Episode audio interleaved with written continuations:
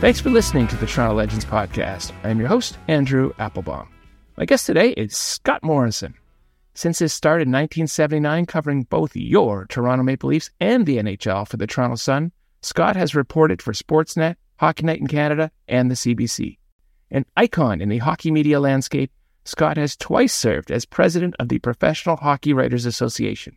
He has also written numerous books, and today we're going to focus on three of them his most recent book is the number one bestseller, 1972, the hockey series that changed the game forever, covering the 50th anniversary of the Canada Russia Summit Series. His upcoming book, by the way, now available for pre order, is called Draft Day, written with NHL lifer Doug MacLean and is best described as a moneyball for hockey.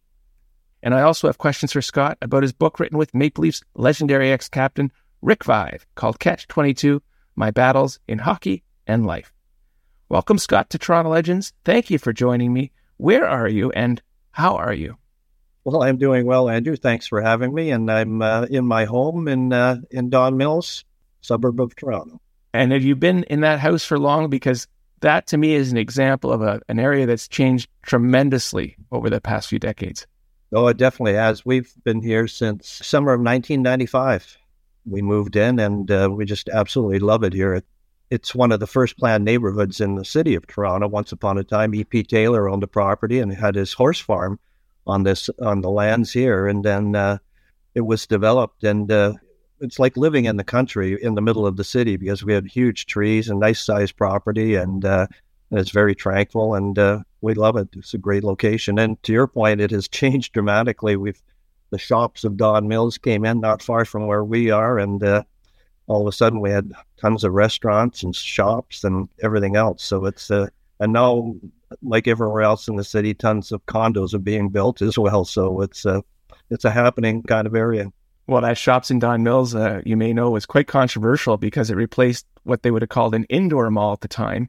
And all the seniors loved to do their walking inside. And once it was announced it would be an outdoor mall replacing it, there was an outcry. Yeah, there absolutely was. And Cadillac Fairview owns the property. And uh, what they ended up doing, to because there are a, a, bunch of senior residents in the area. And uh, so what they did is uh, they provided in the wintertime transportation for the seniors to go up to Fairview Mall, which isn't too far away, so they could walk indoors up there. So they, they reached a compromise. That's a good postscript. I didn't realize that. So good on you, Cadillac Fairview. Scott, let's jump right into the most hard hitting questions. How often are you confused for Scotty Morrison, as in Ian Scotty Morrison, he being former NHL referee in chief and former chairman of the Hockey Hall of Fame? Well, back in the day, it happened all the time. And uh, we first uh, started laughing about it uh, when I was uh, much younger and I was, uh, was covering junior hockey as well at the time, and before I really got full time into the NHL. And uh, I'd written a column because I was covering the Marlies, written a column and, and it was critical of officiating. And, and one day, but not over the top or anything, but there was some comments and uh, and all of a sudden I got, I got a call and it was Scotty.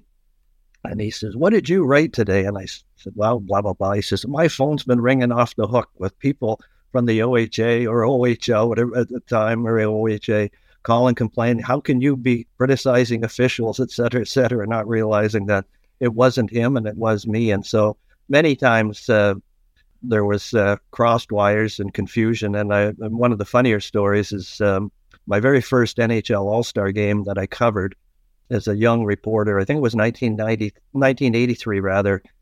Whatever the year, it was in New Jersey, and the, the senior guys didn't want to go because it was in New Jersey. So they thought this is a good one for me to go. And before I was leaving, they, I said, "Well, you know, how's everything working?"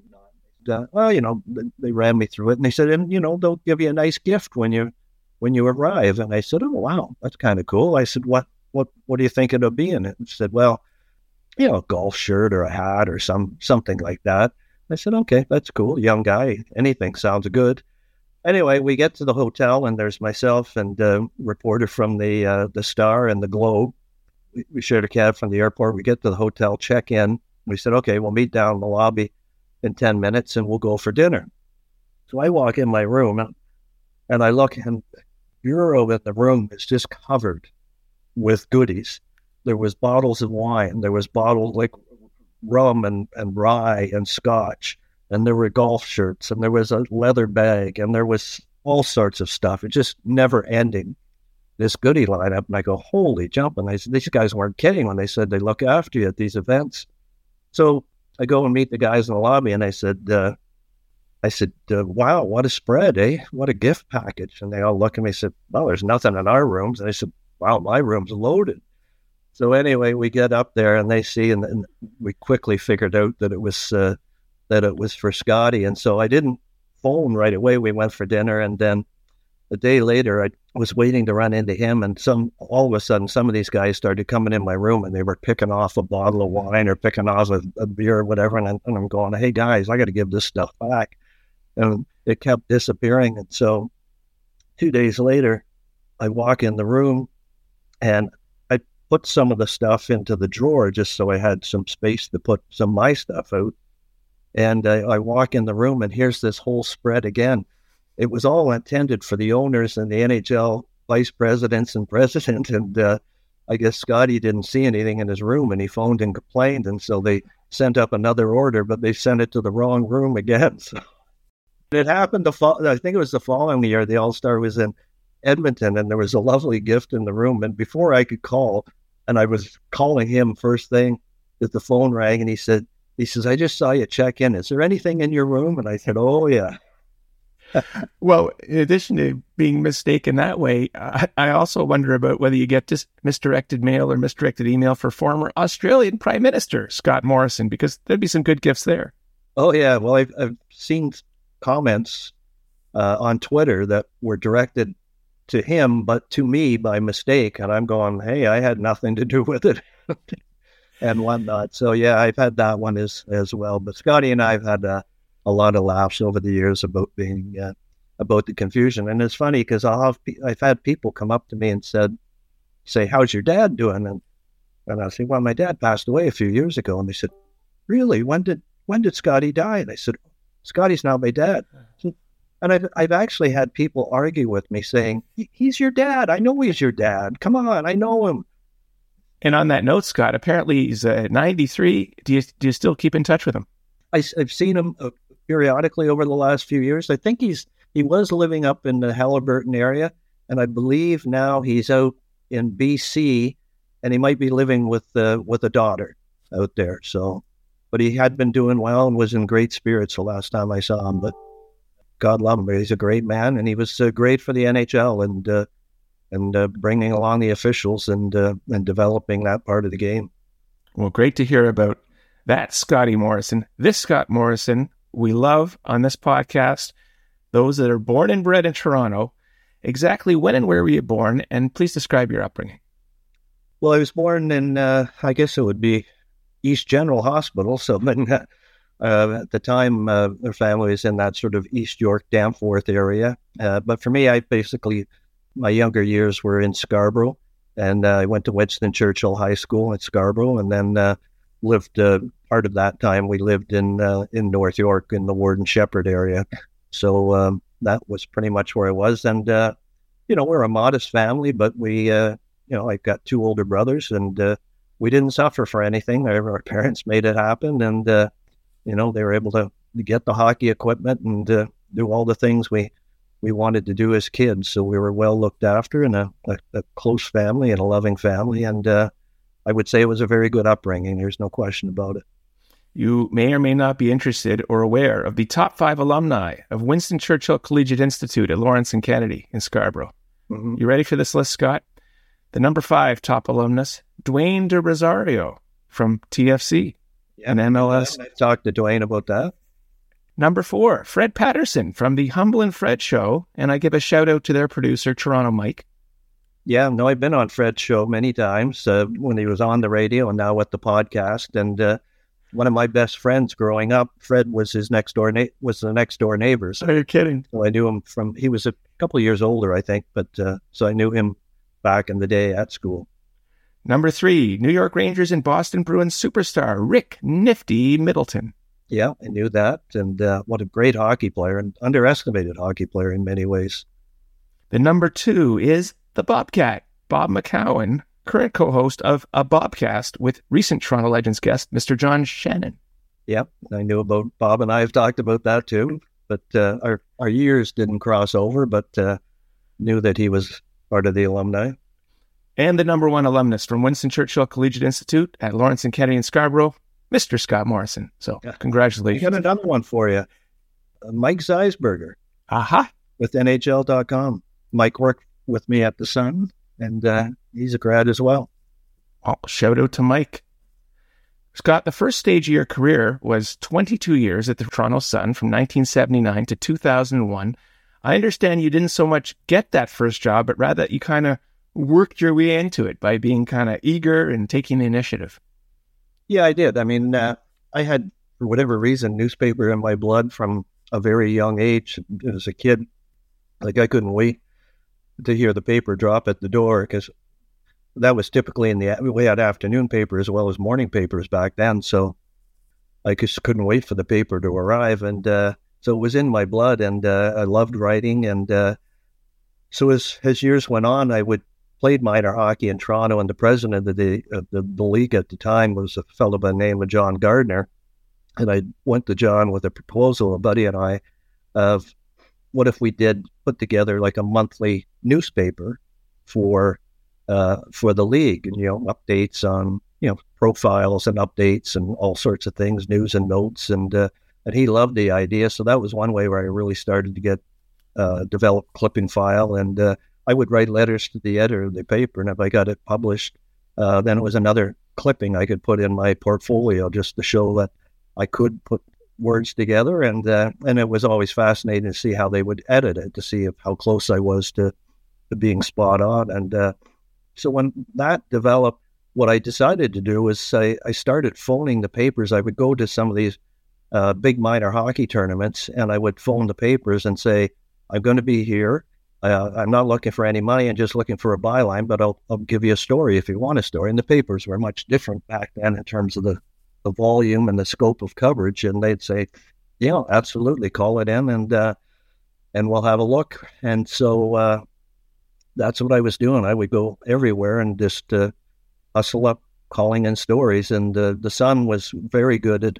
I did some work with the Globe, and and we actually had that GTHL newspaper, MTHL at the time, had a weekly spot in the Globe in their Monday section, so I was getting some exposure in there. But the Sun, after a while, started calling me and say, "We've got assignments. Uh, you know, we got a high school tournament over here. We got a minor hockey there, something here, something there, and uh, are you available?" And uh, and that then they started to become kind of paid gigs. And uh, before long, I was, uh, you know, was they only had papers six days of the week then. I was working six days of the week most weeks. It was like a full time job, and uh, you know, and they started paying me. And then uh, the word they said to me once I was finished college that uh, there would be a job waiting for me. They, they said, "Get your degree, but also keep working for us." And the school was very Centennial College was very good about that too. They said the experience you're getting there, we can't match here, but let's find a balance. And uh, and we did. And when I uh, graduated a few months later, they were George Gross, who was the sports editor, was good to his word, and uh, and I was put on full time. Well, the late great George Gross was the founding Sun sports editor. What was his style, and and what'd you take away from the way he led that Sun sports department? Well, George, you know, George could be, uh, you know, back in the time, if he didn't like a story, he would he'd hear about it. But he was he was really good at identifying uh, young talent and giving them opportunities. I mean, I was given an opportunity. Jim O'Leary was a young reporter at the time too. Dave Fuller, uh, Lance Hornby came uh, after me, and uh, so he was really good at, at, as I say, spawning young talent and then giving it the opportunity to uh, develop and, and get good assignments. And he wasn't shy about allowing young people to move up the ladder and move up quickly if uh, if he thought they had the the ability. So he was really really good that way. And uh, you know he was a regal guy. He was called the Baron for a reason. You know he was always dressed immaculately and uh, all of that. But uh, yeah, he was. I mean, he had a profound influence on my career and, and many others. You covered the Maple Leafs during the Harold Ballard era. He did not call you Scott, though. No, he called me Whiskers most days, uh, and my beard was a little bit thicker back then. But for whatever reason, he took a shining to me. There was a few of us in the media that he, he really liked. Rick Fraser, who had been at the Sun, and moved to the Star, and Rick was in many ways a mentor to me in my career, and became a very good friend. Uh, Rick was another guy that uh, that Harold liked, and there was many days where I'd be sitting at my desk and you know finishing writing the story from that day's practice or off day story, and the phone would ring and it'd be Harold on the line. He says, "Whiskers, I got one for you today." And some days it was news, and some days it was just Harold being Harold, and for lack of a better description, acting goofy and just inventing th- something because he loved the front page, he loved the headlines.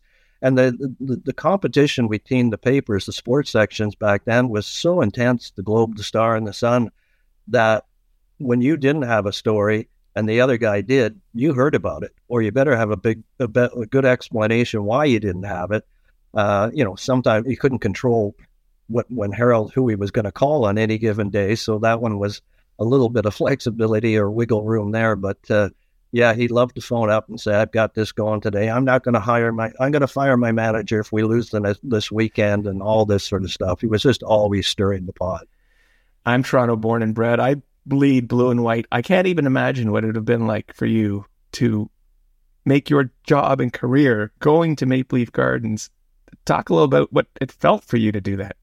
Well, it was pretty amazing. My first Leaf story, I did the sidebar, and it was. Uh, December of 79, it was the Lanny McDonald trade. i had wow. been doing some junior stuff and things like that, but uh, just because of the magnitude of the trade, it was all hands on deck. And so I was doing, you know, fan reaction, player reaction to, to the deal. So that was my first NHL exposure. And then I think it was later that same season, uh, they started giving me some sidebars on, on the games. And I remember it was the first game was a Saturday night uh, Detroit at Toronto.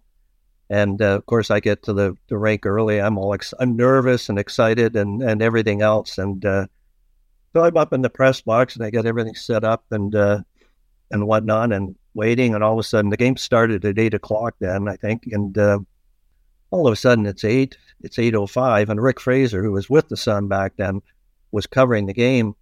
And I'm getting really nervous now because he's not in his chair and it's 8.05. The anthem is going on.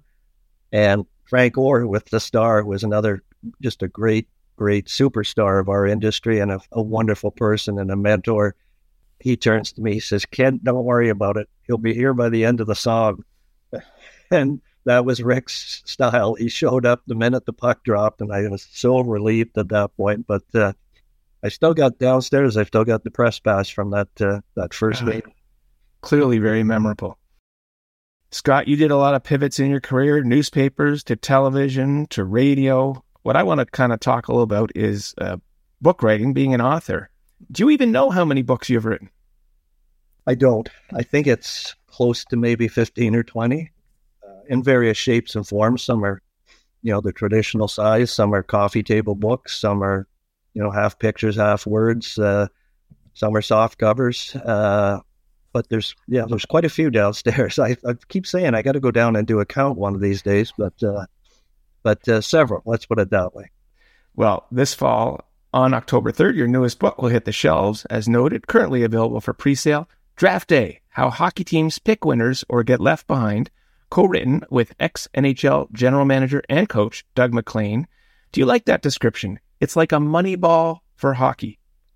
Yeah, I guess the, I, I mean Moneyball's Moneyball, and that was uh, that was sort of groundbreaking in terms of uh, what Billy Beane and his and his staff came up with in terms of you know the analytics, using the analytics to judge the players and and and do their drafting and trading and all of that. This examines that premise and how prevalent and important analytics is or isn't to various teams uh, in the National Hockey League when it comes to drafting in particular.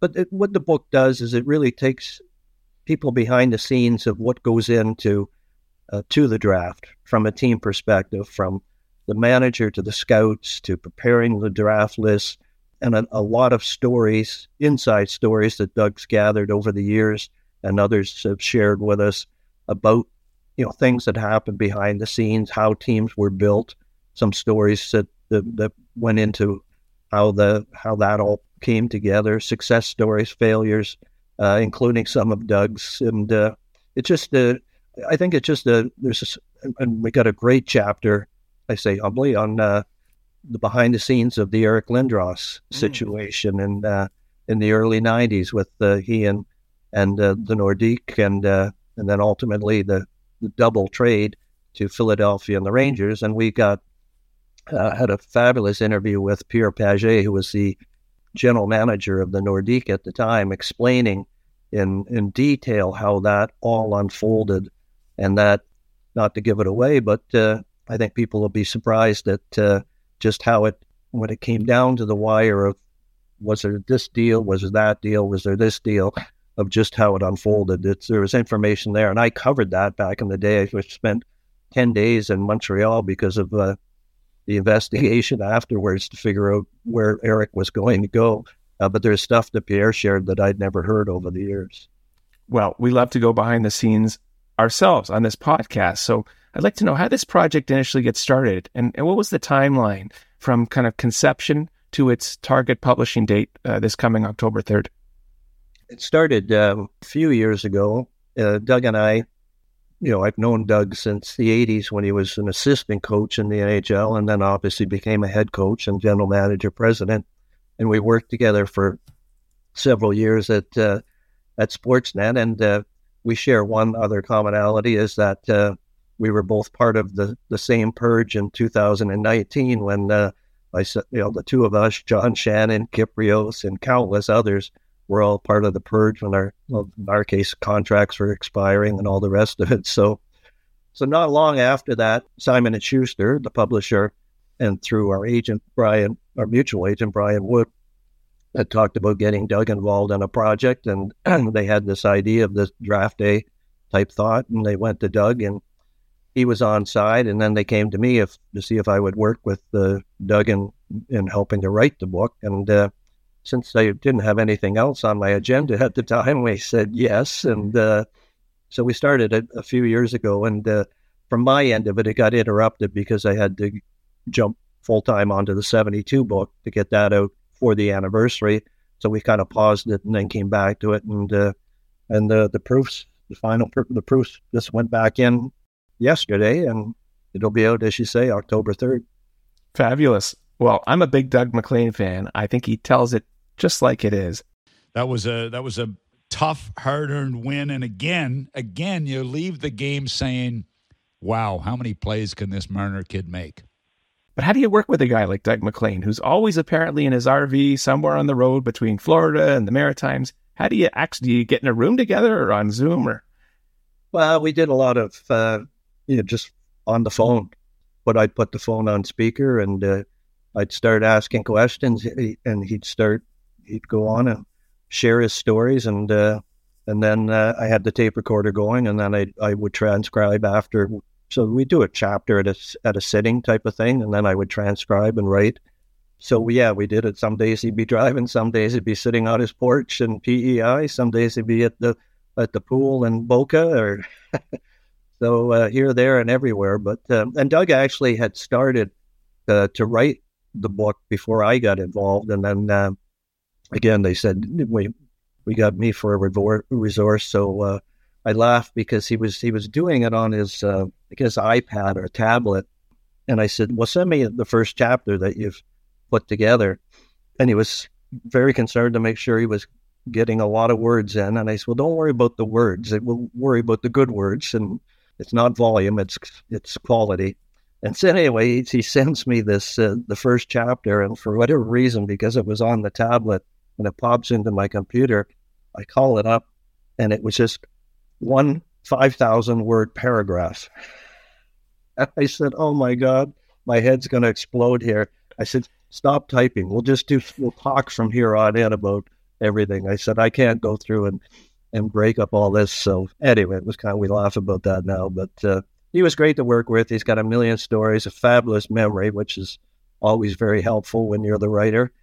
Yeah, and I think I think people will, enjoy the the book. It's not Doug's story per se, but there's a lot of Doug's stories in the book, and uh, a lot of background about him and, and and his life at various levels in the in the NHL. How he became a GM, how he became a president and a GM.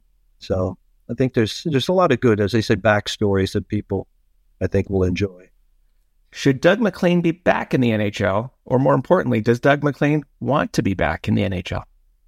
Uh, I think he's enjoying life. I think Doug would be a, good asset to any team, would for sure. I mean, he's a smart guy. He's still, you know, he pays attention to what's going on. He's got experience at all levels. But as I say, does he want to be back? And I haven't really talked to him about it, but I know he's enjoying life. Uh, you talked about it. You know, he takes the RV up and down from PEI, and he's got lots going on in his world, including his pickleball career. But uh, you know, the one thing about those guys is they're they're hockey lifers. So they may be happy in their life right now, but if if the phone were to ring and it was to somebody, I've got an idea for a job here. What do you think? They would listen. I mean, they just can't get it out of their blood. It's it's been their life, and uh, they can move on, but uh, they can easily be pulled back in. If you're enjoying this Toronto Legends interview, please check out the more than 150 additional episodes available anytime. We've got Nelson Millman, John Shannon, Jesse Fuchs, Body Breaks Hal Johnson, and the fastest man on the planet, Donovan Bailey. How they did it directly from the Toronto Legends themselves. All episodes available 24 7, 365, wherever you get your podcasts. Scott, let's talk about your second book on the epic Canada versus Russia Summit series. It's called 1972, the series that changed hockey forever. Cournoyer took a shot. The defenseman fell over, Afghan, and the Cournoyer has it on that wing. Here's a shot. Henderson made a wild stab Wharton fell. Here's another shot. Right by the score. Henderson has scored for Canada. Henderson right in front of the net. Henderson has scored for Canada. They are five words that Canadians of a certain vintage will never forget. With 34 seconds remaining in the historic eighth game of the 1972 Summit Series between superpowers Canada and the Soviet Union, the first time our best professional players faced off against their best so called amateurs, Paul Henderson scored to put his team ahead for good. It's arguably the greatest I remember where I was moment in Canadian sports history. This past September 28th was the 50th anniversary of Henderson's goal of the century. Your book covers the legacy of the greatest hockey series ever played, eight games in 26 days that rocked the sport and united Canada. You interviewed most of the Canadian players, Coach Harry Sinden, as well as many of the Russian players, and even some of the 3,000 Canadians that made the trip to Russia to support the team. Were you surprised at how much new information you got about an event that took place 50 years prior? To a certain degree. I mean, I did a book leading up to the uh, 20th anniversary. It was called "The Days Canada Stood Still," and uh, and interviewed a lot of the players on both sides at that time. But I think what was different coming to the 50 years was just how much their perspective had changed. They were still bitter rivals 20 years after, leading up to 20 years after. They didn't like each other and they didn't understand each other. Uh, I don't think they realized just how profound an influence that series had on the game overall, internationally, and on both sides of the pond. The impact it had on both countries. You know, you think about those final games, our, our population at the time was roughly 22, 23 million. And the estimates were that close to 16 million people were watching those games on TV from Moscow you know, I remember seeing the pictures of people standing on sidewalks looking through department store windows at the at the TV, at, at the game on the TVs in the window, and you know, the the country did come to a stop during those games and the emotional roller coaster of it all. But I I think because of time passing, the players had different perspectives, and I think they were willing, because none of us are getting any younger, to share more stories. I mean, mm. things that they didn't want to talk about back in the day, but were quite happy to share as time has marched on and, uh, you know, for lack of a better term, not take them to their graves. Uh, one thing I found very interesting was that two huge superstars were missing from the Canadian lineup. There was no Bobby Orr and no Bobby Hull. Why? Well, in the case of Bobby Orr, he had uh, he'd had a great spring. MVP, you know, Conn Smythe Bruins win the cup, but his knee, the famous left knee, uh, was acting up, and he had to have a procedure done. And so he hoped that he would be ready for training camp in, in early August. and wasn't. And then they hoped that he would be ready maybe once the tournament started. He tried it on the ice, but he was nowhere close. But he he stayed with the team. I mean, he was an Eagleson client at the time, and Alan was running the show. But Bobby stayed with the team, and the hope was maybe by the time they got to Moscow, uh, not thinking, eh, not that anybody thought the series was going to be as intense and dramatic as it was. It was going to be this, you know, all-star show uh, going across the our country and then across the pond. Uh, that maybe he could be ready to go then, but um, it didn't allow. In the case of uh, Bobby Hull, and this that was very contentious and controversial. The WHA had come on the scene in 1972, and uh, you know Bobby ended up signing uh, the big contract, the monster contract at the time with the Winnipeg Jets. First time you'd ever heard a million dollars attached to a, a hockey player, even though it wasn't all in one year. But that was a, a huge signing for this upstart league. And a lot of the NHL owners were not on side with this uh, Canada Russia series, their Soviet series, because they're saying, what, you know, the American teams, what's in it for us? Are, you know, giving up our players, risking injury, et cetera, et cetera, missing training camp.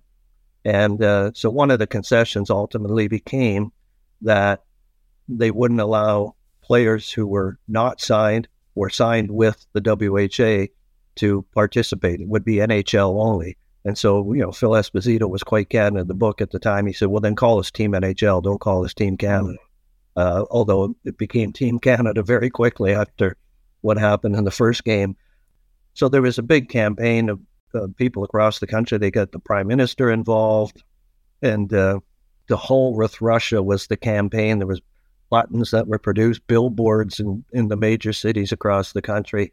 But ultimately, uh, he was not allowed to play, and it was Jerry Cheevers, J.C. Tremblay, Bobby, and a couple others who were on the radar for, for the Canadian team on the original roster they announced were were not allowed to participate. Well, it'll always be a great one of those great barroom debates. What if Bobby Orr, Bobby Hull had been there? Yeah. One of the most curious stories about the whole Summit series for me, Scott, is the status of the puck that Paul Henderson scored the goal of the century with. It had absolutely no markings, so couldn't be distinguished from other pucks. They actually kept playing with that puck after Henderson scored. They finished the game with it. And then Canadian player, the late Pat Stapleton, could be seen on film snagging it when the game ended. Apparently, Pat was a real character. Scott, what were some of the theories as to where that puck ended up? And what is your best guess as to where that puck ended up? I think Pat had it. Again, I don't know, because there were no markings on the puck, as you mentioned, who knows where that actual puck is. He, he picked it up, there's no question. Did he keep it for eternity, knowing that how special it would be, what a keepsake it would be? He claims, and I talked to him at various times over the years, he said that he said that uh, you know he, he put it in his in his wife's brassiere to carry it home and get it through security at the airport and get it on the plane. And then over the years, and he was a character and he loved to have fun with it. As he always claimed, he'd have a puck in his pocket. Here's the puck. I've got it. Uh, I think he did. I really do. And uh, people that are close to Pat, who I've talked to, they they believe that he had that puck at home somewhere. Uh, I, one thing I will say about Pat Stapleton, he was a terrific hockey player, but he was absolutely fabulous to that 72 group. And that big reason why they stayed together as a group and an association, alumni group, and have helped out with the charitable works and others is because he was the glue that kept that team together after the series when it came to keeping the memory alive and doing great things for hockey and for, for communities. And for anyone anyone out there who says, "Well, who cares? It's just a puck," uh, what happened with Paul Henderson's jersey? Well, that one went for I forget what the amount was, but it was hundreds of thousands of dollars. I mean, it was north of a million, apparently. North of a million. I couldn't remember the number, but yeah, I mean, and I'd heard various different numbers at times, but yeah, I mean, it's you know, if you're into that, spending money for memorabilia, that is uh, as big a piece that you could ever find in Canadian sports history. Is that Henderson probably the stick and the and the sweater that he wore and you know to score that goal. It doesn't get any bigger than that, that's for sure. And there's a funny story in the book that um, the late John Ferguson, who was quite a character too, and uh, and Serge Savard, uh, they got a stick signed by uh, by the whole team, and Fergie carried this thing back with him on the plane, wouldn't let it out of his sight. When they landed in Montreal, once everything was done, Pierre Trudeau, the prime minister, was there, and Savard grabs the stick. He's walking down the line, shaking hands. This far, Savard grabs the stick from Ferguson and said, "Mr. Prime Minister, look at the gift that John's got for you." so John was like, "Oh my God, what do I do here?" And he was crushed when it was afterwards. And he said, "Well, what do I do?" And I said, "Anyway, the word leaked to the media that uh, of the story, and the next day, the Trudeau returned the stick to, to John." On that note, what was the role of Prime Minister Trudeau, this, of course, being current Prime Minister Justin's father, Pierre, in putting together the Summit Series? Yeah, Justin was born just several months prior to the series, and uh, Harry Sinden and Eagleson and went to Ottawa during training camp and delivered a mini Team Canada jersey for, for young Justin. So, but uh, Pierre was involved. There was, uh, you know, the Soviets were pushing on one side, Canada was pushing on the other wanting to get professionals to be able to play internationally because we were getting beaten up with our amateurs. They competed hard, but you know the Soviets were by and large professionals at the time, just called amateurs. So there's all sorts of these workings going on to try and make that happen. You know, the country was uh, in a in a rough spot in the early '70s. Uh, you know, we had to divide between the East and West. Uh, Quebec was a there was a divide there too. Uh, the FLQ crisis had happened. And Trudeau was very much of the mind. He said that we needed something to make this country feel good about itself again. And he liked the idea of having our professionals play in a in a series like that. So, you know, hockey being what it is in this country, that it could be something that would unite the country in a much different way. It was imagined in a much different way uh, but it could unite the country, be a distraction, and, and make us feel good about ourselves again on the international on an international stage. And it did all that, but as I say, in a much different way than anybody could have, or very few would have predicted. I was kind of amazed to learn that about 3,000 Canadians made their way over to the Soviet Union to support Team Canada in person for the four games in Moscow.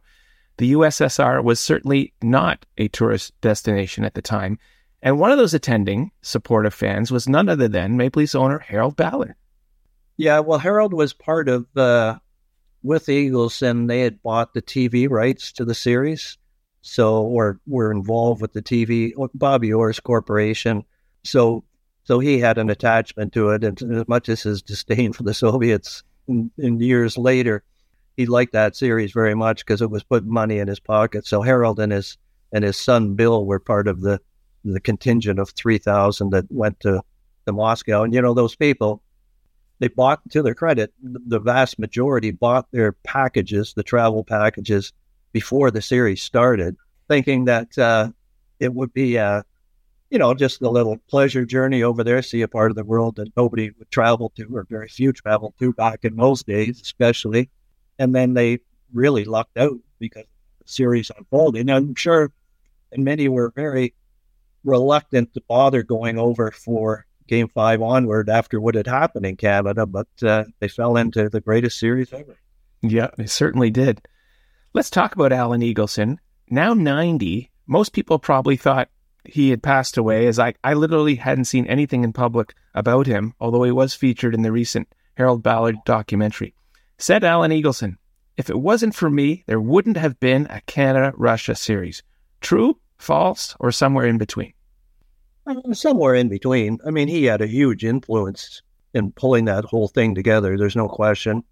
I mean, we tell the story in the book. Uh, you know, him and Bobby Orr and, and the late Carl Brewer were in his backyard when the World 66 World Cup was on and said, why don't we have something like this for hockey? Or it was later World club. Why don't we have something like this for hockey? And and so he had been thinking about you know, trying to expand the horizons. But, you know, Hockey Canada at the time, as I say, the government, the Soviets, on all of them coming from different angles, all of a sudden all got pulled together.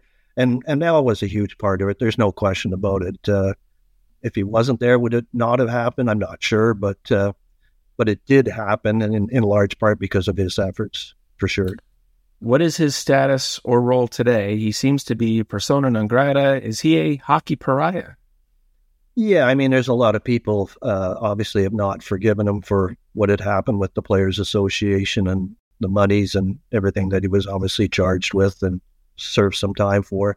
You know, talking to the players, some are still very bitter and upset about what had happened. But this was all post 72, of course. Some have forgiven and says, say, you know, I look at sort of two lenses. What he did later was wrong. What he did in 72, he made that team happen. And, you know, he was the driving force behind the scenes to keep that team together through the rough periods of uh, the games in Canada. And then they said we couldn't have survived in uh, quite the way we did in Moscow off the ice, especially without without Alan being there because of and the personality that he had that he was, you know, in your face and wouldn't take any guff and all the shenanigans that were were going on behind the scenes with the Soviets over officials and you know just crazy things happening at the hotel and food disappearing and everything else that Al was the guy who could get in their face and we saw what happened in in game 8 when he went challenging after the, the goal light didn't go on and the Cournoyer, goal and gets, you know, roughed up by the army and uh, all the rest of it. There's not too many other organizers would have been in the Soviets' grill at the time the way Al would do it. Let's switch over to your memoir that was written with Rick Vaive, Catch 22 My Battles in Hockey and Life from 2021. Rick is, of course, a past guest of this podcast, so is of particular interest to our listeners. He sets the record straight as he tells his story of turmoil in Toronto's Harold Ballard years and beyond. I don't think he gave a shit about the team. I, I honestly don't. I think all he cared about was having people in the seats and making money. And I, I don't think he cared if we won a Stanley Cup or not. I, I honestly don't. Named the captain at just 22 years of age, he writes that in hindsight he was too young and Ballard put too much pressure on a player still growing as a person. Scott, your thoughts? Yeah, I mean, 22 is uh, is very young to be a captain, and to be a captain in a market like Toronto at that age, even more pressure. And then with teams that were struggling and had an unpredictable owner like Harold, who wasn't afraid, and as we talked about earlier, craved headlines and would come out in public and say, "My captain sucks. He's no good." Things like that yeah, there was there was a lot on his plate, and just being a young guy like 22, and you're living in a big city, making big dollars by the standards of the day. Yeah, that was a, a very difficult situation to be in. One thing I just want to quickly mention, Andrew, just as as rough as it was, and probably off the ice at times for Rick and the pressures and the emotions of being captain, he still was a great player. And you know first to 50 goals the team record that stood up until last year of 54 doing it 50 goals three three years in a row which still hasn't been done by a leaf uh, as i say the first leaf to 50 he, he had a fabulous career and i really think and not just because i did the book but because of having covered him in those years uh, i think rick's legacy is underestimated in maple leaf history uh, or underappreciated in maple leaf history because uh, because those years were so there's so much turmoil, and I think Leaf fans just want to forget about them, and they forget that there was some really, really good talent on those teams. A lot of good players. They just didn't have the structure above to make it successful. But uh, it was wasn't because they had bad players entirely on the team. You got me kind of riled up, uh, and I'm on the same page as you. In the storied history of the Toronto Maple Leafs, no player scored 50 goals in a season until Rick Vaive did it in 1981 1982. He then did it three years in a row. He ranks fifth in goals, 10th in points all time for the Maple Leafs, despite playing just eight seasons in the blue and white. The franchise retired the numbers worn by 16 players back in 2016, but number 22 wasn't among them. Why isn't Rick Vaive's number 22 hanging from the rafters of Scotiabank Arena and his name as revered in Leafs lore as more recent stars Doug Gilmour, Mats Sundin, Wendel Clark? I think what I talked about earlier, Andrew, is that because there is so those teams where there's so much turmoil, you know, the Ballard years are not fondly remembered. I guess the, the easiest way to say it is that all the guys you mentioned, you know, from Wendel to Dougie to to Mats, those teams had success to some degree. Didn't win the cup, didn't win the big prize. Obviously, every Leaf fan knows that. But those teams, you know, the the, the the Gilmour Clark years, they went to the Final Four. The two years in '93 and '94, you know, Mats had teams that went to the Final Four, so that that success didn't follow. They had a couple of years in Ricky's day where they, they won some series, but they were getting the playoffs with 54 point teams and in the, the old Chuck Norris division. Yeah. So I just, I think just because there wasn't a lot of success as a team, uh, and because of, uh, as I say, everything else surrounding the team, that's kind of a chapter a lot of people want to forget. But I think it's unfair to a lot of the players on those teams, as I mentioned. And Wendel was on those teams too. Borje Salming, God rest his soul, he was there. And I think uh, what Rick did was able to accomplish under those circumstances makes it the feat even greater. And I think he deserves to be have his number up in those up in the, the rafters. Couldn't have said it better. Toronto Maple Leafs put number 22 up in the rafters. Rick Vaive deserves it. Rick did not have a pleasant experience in his one season as head coach of the Mississauga Ice Dogs of the Ontario Hockey League, most of the trouble coming from his dealings with team owner Don Cherry. Don does not come off looking great. What was the feedback to the book, if any, from the Don Cherry camp? Um, the feedback I didn't hear from from uh, Don, but uh, a lot of people said that uh, you know what Rick had said about the, the situation there, how Don had treated him and uh, and whatnot was uh, was very accurate, and it was a really uh, awkward awkward season. Scott, shout out to radio radio broadcasting legend Nelson Millman, who serves as the vice chair to your role as committee chair for the annual Conn Smythe Sports Celebrity Dinner and Auction. Are you already at work on next year's dinner? Well, we're we're in a bit of a pause right now, but we have had one meeting to sort of throw some ideas out about uh, potential head table guests and honorees. But we'll be back in earnest in a month or so, getting going full throttle. But uh, yeah, Nelson, uh, well, he's been a friend for many, many years, and uh, he wanted to retire from the committee, but I don't let him retire. you have to get on the phone occasionally, so we keep him around for laughs, and his experience is invaluable for for everything we do. So uh, yeah, the the Conn Smythe has been a I started in the early 90s and have been chair for, I think, since 95 of the dinner committee. And uh, uh, it's just such a wonderful cause. Um, you know, it's uh, you see, you meet these these children and the challenges that they have in their lives, and uh, have a smile on their face all the time. And you think about why my worst day isn't that bad when it's uh, when you see what they go through every year. So to to be able to raise the money to uh, get the equipment that they need to have a as as good a day to day life as they possibly can, and to be able to send them to the camp, which is one of the biggest thrills of of their summer, is to to go away to camp. Uh, be able to be a part of that is is it's humbling and uh, uh, but very rewarding. That's great, Scott. You worked with Maple Leafs former assistant general manager Bill Waters. Was that on radio for uh, AM six forty? Yeah, I was I did uh, regular appearances. That was after I left Sportsnet in two thousand and six.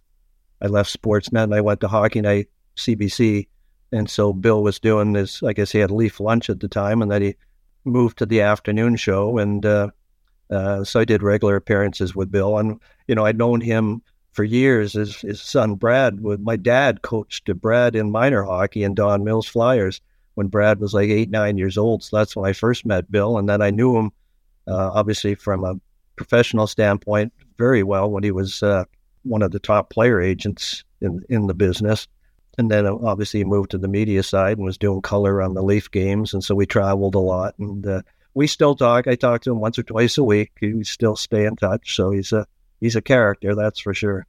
Had a great, sure. great hockey mind. And to close off, any fond memories of your work for Chill Magazine, the official magazine of the beer store?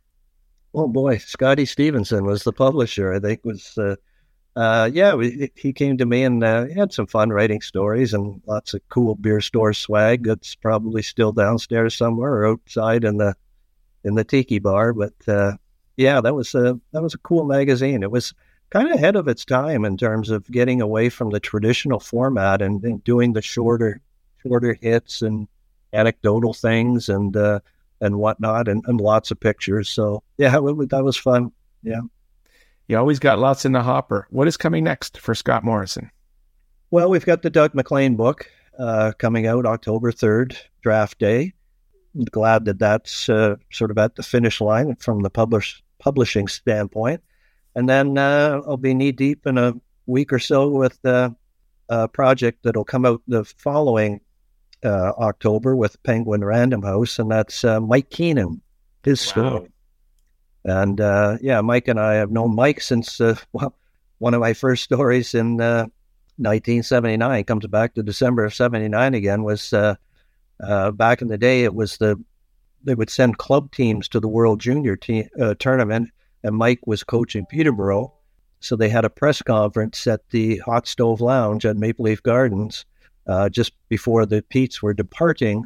Uh, I forget where they where the tournament was that year, but somewhere overseas. And uh, so that's I got to know Mike then, and then uh, we just uh, always seemed to hit it off over the years. And at his various stops, I covered him in Philly when you know when he had success there with the Flyers, and when he first got the NHL, and then moved along the way and always stayed in touch. And uh, we stayed in touch to this day. And so we uh, we're going to get this project done. So it's uh, it's going to be a, a, a great read because he's going to tell all good and bad and admit he made mistakes, but also did things well. And uh, you think about the number of teams he coached. He won a Stanley Cup, Canada Cups, uh, a Gagarin Cup in Russia.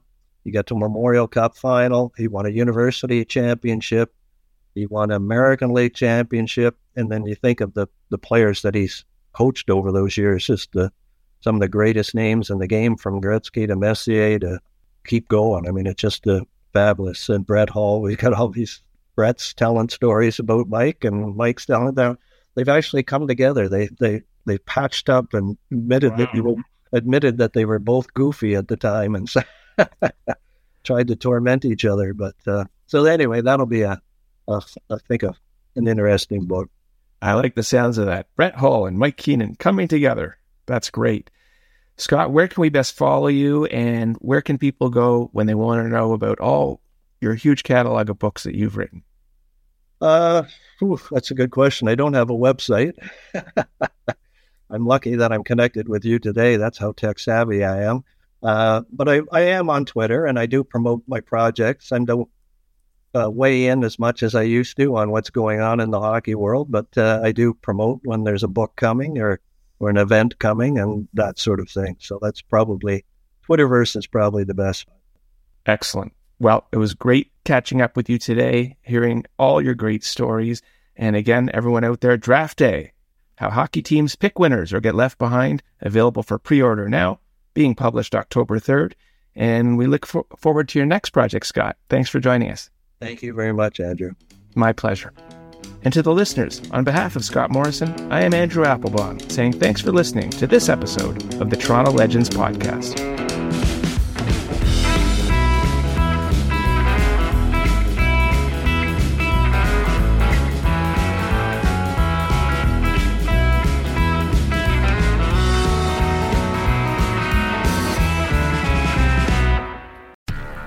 Do, did, Will, the Story of People podcast is now available on the Crier Media Network. The first five episodes are here and feature some incredible guests that fit into one or all three of those categories. Ready?